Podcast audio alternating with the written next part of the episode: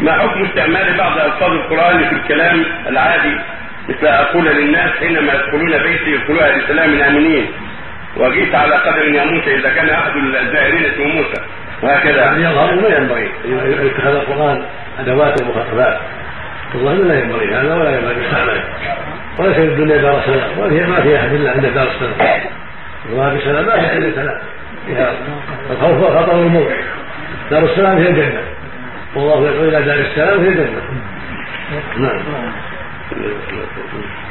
نعم. نعم.